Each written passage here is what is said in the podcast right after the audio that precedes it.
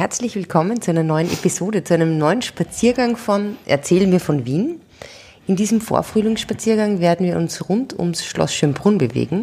Wir fangen in Meidling an, streifen kurz Rudolfsheim-Fünfhaus, sind dann in Penzing und kommen schließlich nach Hietzing. Vielleicht dann auch wieder zurück nach Meidling. Wir werden sehen. Servus Fritzi. Servus Edith. Erzähl mir von Wien. Gerne. Erzähl mir von Wien.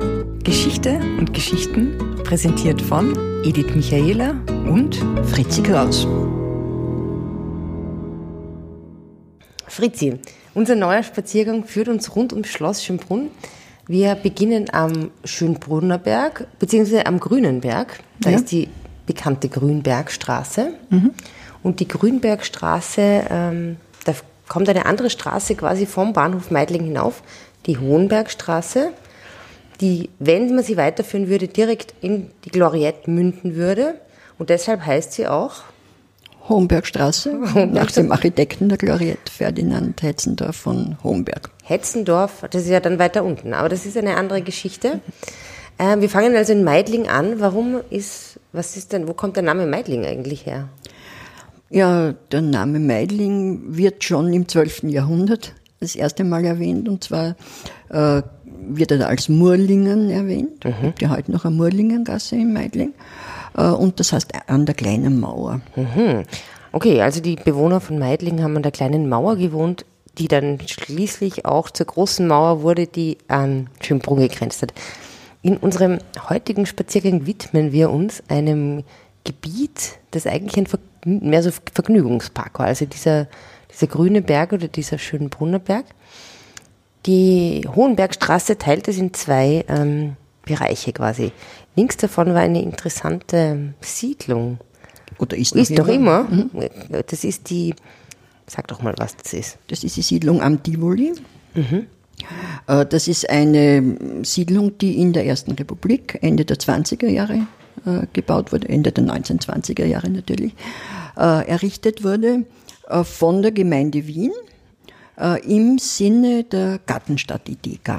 Was ist die Gartenstadtidee? Gartenstadtidee ist also, dass keine Wohnhäuser, in der sehr viele Leute wohnen, sondern in einzelnen kleineren Häusern, Einheiten gewohnt wird, aber nicht, also in diesem Fall nicht so in Reihenhäusern, sondern das waren 2 bis 4 Familienhäuser, die auf einem großen Gebiet in Gartenflächen hineingebaut wurden. Also aber hat das nicht eigentlich dieser sozialdemokratischen Idee des Kollektivs widersprochen? Ja, hat eigentlich dem widersprochen. Das war aber damals ein Kongress, der sich in Wien mit dieser Art der Bebauung beschäftigt hat. Und da hat man halt also auch da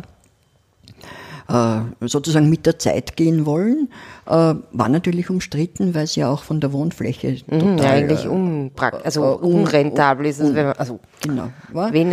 Aber ansonsten war das Ganze also wie halt den Vorgaben des Roten Wien entsprechend mit Kindergarten, den es heute noch gibt, mit Wäscherei und so weiter und so weiter. Mhm, das ist aber nicht diese berühmte Werkbundsiedlung da? Die ist im 13. Bezirk und das Ganze ist auch von einem Architekten geplant, von Wilhelm Peterle, während in der Werkbundsiedlung ja verschiedene Architekten und auch sehr berühmte. Mhm. Auf der anderen Seite von der Grünbergstraße, das heißt ja schon Tivoli-Siedlung. Am Tivoli war dieses Tivoli. War das Tivoli? Ich meine, Tivoli ist ja eigentlich ein Vergnügen, kenne ich oder habe ich gehört, als Vergnügungspark in Kopenhagen. Ja. Kommt er wahrscheinlich nicht davon? Oder nein, das ganze Tivoli, also ich nehme an, auch der Kopenhagener Tivoli, der Name kommt von Tivoli Baron, bei diesen Tivoli-Gärten, die Vorbild für Gartengestaltungen waren, aber in dem Fall heißt Tivoli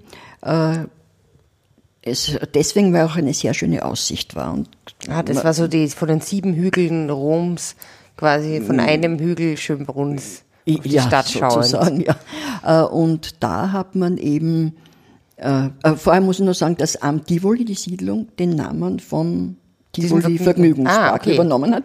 Und die haben gleichzeitig in den letzten Jahren des Tivoli noch bestanden nebeneinander. Also da hat es den Vergnügungspark in einer geänderten Form noch gegeben. Aber Der Ursprung war 1830, glaube ich, ist das eröffnet worden. Dann hat man da oben ein sehr feudales Gebäude gebaut, mit Säulen und so weiter und mit einer Terrasse, von der man sehr schöne Aussicht über Wien gehabt hat, vom Grünen Berg runter. Und die Attraktion waren Rutschbahnen. Aha.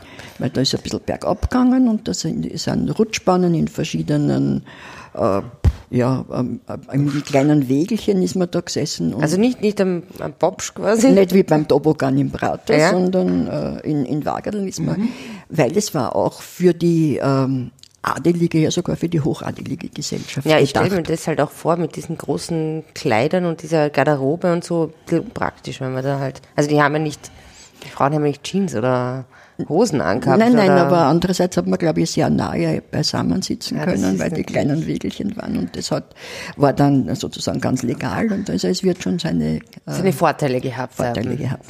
Zur Eröffnung ist sogar der Kaiser gekommen. Der Kaiser damals. Kaiser Franz. Der Erste, Franz der Zweite Erste, aber da war er nur mehr der Erste, mit seiner Frau gekommen und Johann Strauss' Vater hat dort gespielt, hat etliche Walzer diesem Vergnügungspark gewidmet. Der Georg Friedrich Stuwer hat Feuerwerke dort veranstaltet, riesige. War das ein Feuerwerksmeister? Feuerwerker, ja, sehr bekannter. Und das Ganze ist also wirklich für den Hochadel gedacht gewesen, nur hat der Hochadel viel verlangt und das hat sich halt ganz einfach nicht rentiert und es ist schon... Also viel verlangt, du meinst im Sinn von Attraktionen und... Ja, und Bewirtung und so weiter. Das werden schon bezahlt haben, aber der Hochadel war halt eine schmälere Schicht. Ja, genau. Und es ist dann relativ bald, nach 4-5 Jahren schon, in die roten Zahlen sozusagen gerutscht und man hat dann versucht, das... Gerutscht? Haha. Ja, gerutscht, ja. Und man hat dann versucht, das durch Verlängerung dieser Rutschbahnen attraktiver zu machen. Das hat aber auch nicht funktioniert. Also oder auch einem breiteren Publikum zugänglich zu machen. Das war vielleicht. Dann, ja, das hat man dann versucht. Vorher hat man noch versucht, das Ganze in einer Lotterie auszuspielen. Man hat das aber nicht angebracht sozusagen. Und dann hat man eine Meierei draus gemacht, das, wie gesagt, einem breiteren Publikum Also Meierei heißt sowas wie eine Jausenstation, eine bessere. Jausenstation, ja. Also und das hat eben dann mehr Leute angelockt. Es hat sich sehr lang gehalten, um die Jahrhundertwende. Ist ein Künstlertreff geworden. Es sind viele Künstler hingekommen. Und das hat existiert in der Zwischenkriegszeit über den Zweiten Weltkrieg hinaus. Da war es aber schon ziemlich verfallen. Dann ist in den 80er Jahren ein Feuer ausgebrochen. Und interessanterweise, was also kaum glaublich ist, erst 1991 ist das Ganze abgerissen worden. Kannst du dich dran erinnern, warst du mal? Ja, kann mich überhaupt nicht dran erinnern. Ich wundere mich bei vielen Gebäuden und bei vielen Dingen, wie lang das in unsere Zeit, also noch zumindest in die Zeit, an die ich mich erinnere, bestanden hat, aber eigentlich in meinem Gedächtnis also es war nicht vorhanden. Ja, also aber da hat es ja dann noch einen zweiten Vergnügen. Also wenn man dann diesen Berg runtergeht, gibt es ja dann was, das heißt Marillenalm oder irgendwie so. Ja, sowas. Das hat sie dann später herausentwickelt. Da hat es Obstbäume und so weiter gegeben. Das war aber eindeutig ein Teil des Tivoli-Geländes. Okay. Was ist denn daneben? Hat es gegeben eine riesige Gartenanlage. Ja. Die ursprünglich einem Obergartenmeister, also schon, es war auch ein Adeliger, von Schönbrunn gehört hat. Der hat dort wirklich sehr schöne Gartenanlagen angelegt. So quasi zum Privatvergnügen. Sehr herrlich. Ja, das hat halt ihm gehört und er hat das gestaltet. Das ist dann im 19. Jahrhundert von einem gewissen Baron Springer, es war Industrieller. Mr. Springer. Gekauft worden und der hat dort von Fellner und Helmer. Wer sind Fellner und Helmer? Fellner und Helmer, ein Architektenpaar, die 50 Theater in der Monarchie errichtet haben und alle im gleichen Stil. Das heißt, in Wien das Volkstheater. Okay. Und das war, wenn du nach Czernowitz kommst, steht heute noch ein Theater, das eigentlich ausschaut wie das Volkstheater. Sehr lustig. Ja, sie waren sehr bekannte Architekten und die haben dort... Helmer und Fellner. Fellner und Helmer, ja, also wie auch immer. Und die haben dort ihm ein sehr repräsentatives... Ein Mini-Theater hingebaut? Ich glaube, so mini war das gar nicht. Ein repräsentatives Schloss, Schlösschen. Mhm. Das Springer-Schlössl, mhm. Das heißt heute noch so. Mhm. Und dieses Springer-Schlössl hat der Baron Springer dann seiner Tochter, die war die... Vermacht. Erbin, ja. Die ist aber schon in den 30er Jahren nach Paris gegangen, oder? Also, die waren jüdischer Herkunft. Sie waren jüdischer Herkunft. Ob sie nach Paris wegen der jüdischen Herkunft, weiß nicht, aber jedenfalls ist sie dorthin. Das Ganze ist dann von den Nazis konfisziert worden, als Gauleiterhaus oder als Gauschulungshaus verwendet worden. Aufgrund dessen hätte es gegen Ende des Zweiten Weltkriegs bombardiert werden sollen, aber die Bomben sind alle in den Garten gefallen. Das Haus hat keinen Schaden bekommen, aber der Garten ist fast zerstört worden. Und es ist dann restituiert worden in den 50er Jahren an diese Erbin. Die hat es aber dann verkauft, dem Verein Wiener Volksheime, glaube ich, und dann irgendwie ist das an die ÖVP gekommen und die haben das Vogelsangheim gegründet und dort. Die politische Akademie. Jetzt die politische Akademie. Also das heißt, man kann eigentlich, was ist aus diesen Gärten worden, weißt du, kann man da... In den Gärten gibt jetzt ein Seminarhotel auch dort, aber natürlich in ihrer alten Pracht sind die nicht mehr erstanden. Sind sie nicht mehr zu sehen.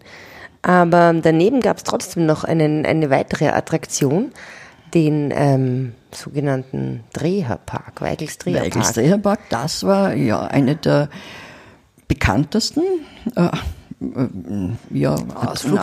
Ausflugsziele, ja. Und zwar war das schon deswegen, man kann schon die Attraktion oder die Wichtigkeit daraus ermessen, dass das sogar auf der Straßenbahn, auf dem L-Wagen gestanden ist. Schönbrunn, L-Wagen, ja. Früher hat es ja sehr viele Straßenbahnen mit Buchstaben gegeben. Und da ist sogar gestanden Schönbrunn, Dreherpark. Also so. Entschuldigung, so kurze Frage. Weißt du, wie der L-Wagen gefahren ist? Das ist ja schon, habe ich noch nie gehört vom L-Wagen. Könnte ich jetzt nicht sagen. Na, wahrscheinlich sicher die Schönbrunner Straße. Na, wahrscheinlich sowas wie U4 halt irgendwie. So ja, könnte ich mir vorstellen. Oder? Ja. Na, weiß ich ehrlich gesagt nicht, wie er gefahren ist. Aber gerne nachschauen und wir können es in den Shownotes. Genau. Beziehungsweise, ich meine, wir wissen ja, die Endstation war der Dreherpark, über den wir eigentlich sprechen wollen. Genau, also eigentlich das am Fuße des Grünen Bergs, kann man sagen, gegenüber dem Meidlinger Tor nach Schönbrunn. Wieder ein großes Areal und dort hat sich ursprünglich eine französische Adelige, die vor der Revolution emigriert ist, geflohen ist, angesiedelt. Die hat dort eine Freundin von der Marie Antoinette vielleicht. Das geschafft hat. Ja, möglich. Weiß man nicht. Die hat dort eine Villa erbauen lassen. Später hat es verschiedene andere Besitzer gekriegt. Und dann Mitte des 19. Jahrhunderts hat der Anton Dreher gekauft und das war der Entwickler des Lagerbiers. Das ist eine total interessante Geschichte eigentlich, weil das ist das Schwächerter Bier. Schwächerter, ja. Und der ist, soweit ich das weiß, nach England gefahren, um zu schauen, wie die dort Bier machen und habe diese Methode dann nach Österreich gebracht. Und das ist mit untergärig, also dadurch. Müssen wir mal einen Kollegen von einem Brauerei-Podcast befragen. Ja, genau, wie das auch geht. Hat ein wunderbares Palais gehabt, Eck, Operngasse und Opernring, der aber zerstört worden ist im Zweiten Weltkrieg. Ja, und der hat das gekauft und hat es aber verpachtet an einen Weigel. Und der Weigel war Heurigenwirt, Ottergring, glaube ich, oder Herr Neuss, weiß nicht. Und, nicht ein Gio Weigel. Und der hat das also sehr ausgebaut. Der hat gebaut einmal einen Saal, da haben 650 Leute rein. Das ist nicht wenig. Im Garten haben 10.000 Leute gepasst. 10.000? 10.000 Leute. 10.000, das ist ja riesig. Ja. Und da haben sie aufgetreten, also die Größen ihrer Zeit. Also volkstümliche Größen. Auch die Gräfin Triangie? Die Gräfin Triangie ist in der Zwischenkriegszeit auch dort aufgetreten.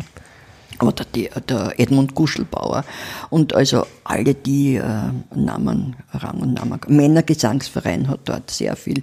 Man hat dort Hahnenkämpfe, zum Beispiel die letzten Hahnenkämpfe hat man dort aufgeführt. Also es war wirklich total bekannt. Und also da ist man am Wochenende einfach hingefahren? Da ist man hingefahren. Ja, das war, ich habe auch ganz stark den Verdacht, dass viele Filme aus der Zwischenkriegszeit, diese Wiener Filme, wo man diese heurigen Abtrennungen sieht, dass die dort spielen. Ah, okay.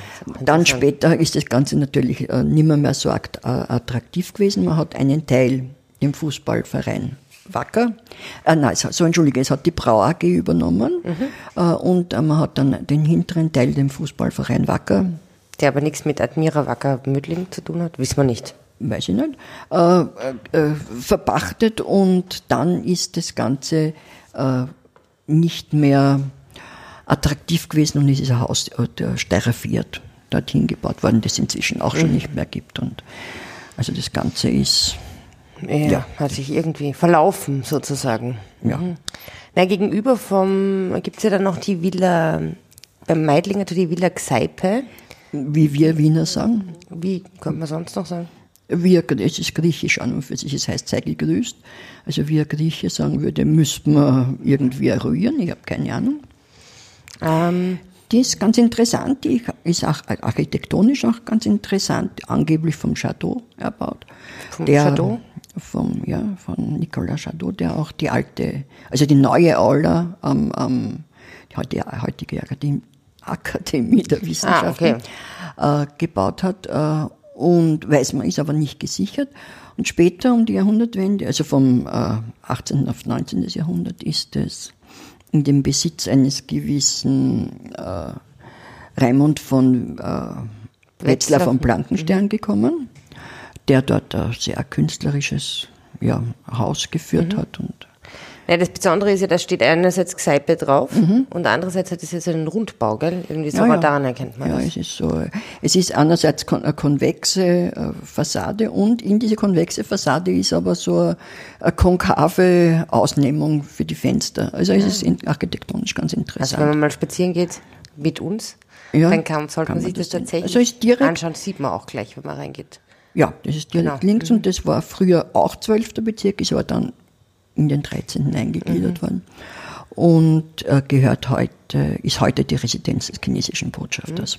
Auch nicht unschön. Genau. Und unseren Spaziergang? Und auf der anderen Seite, wenn ich das nur kurz erwähnen darf, ist ein Lokal.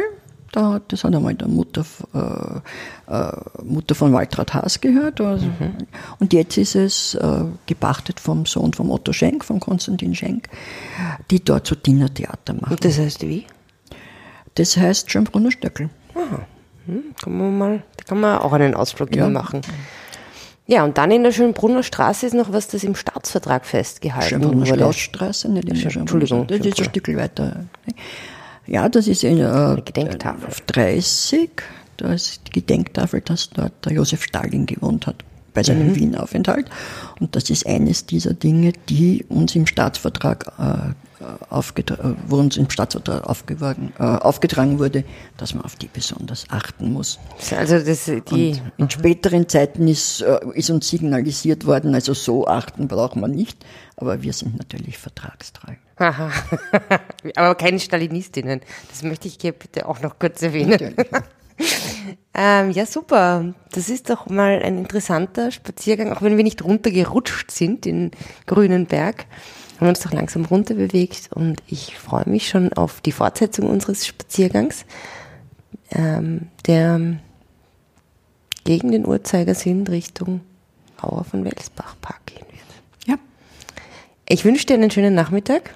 Ich dir auch. Und bis bald. Servus Edith. Servus Fritzi.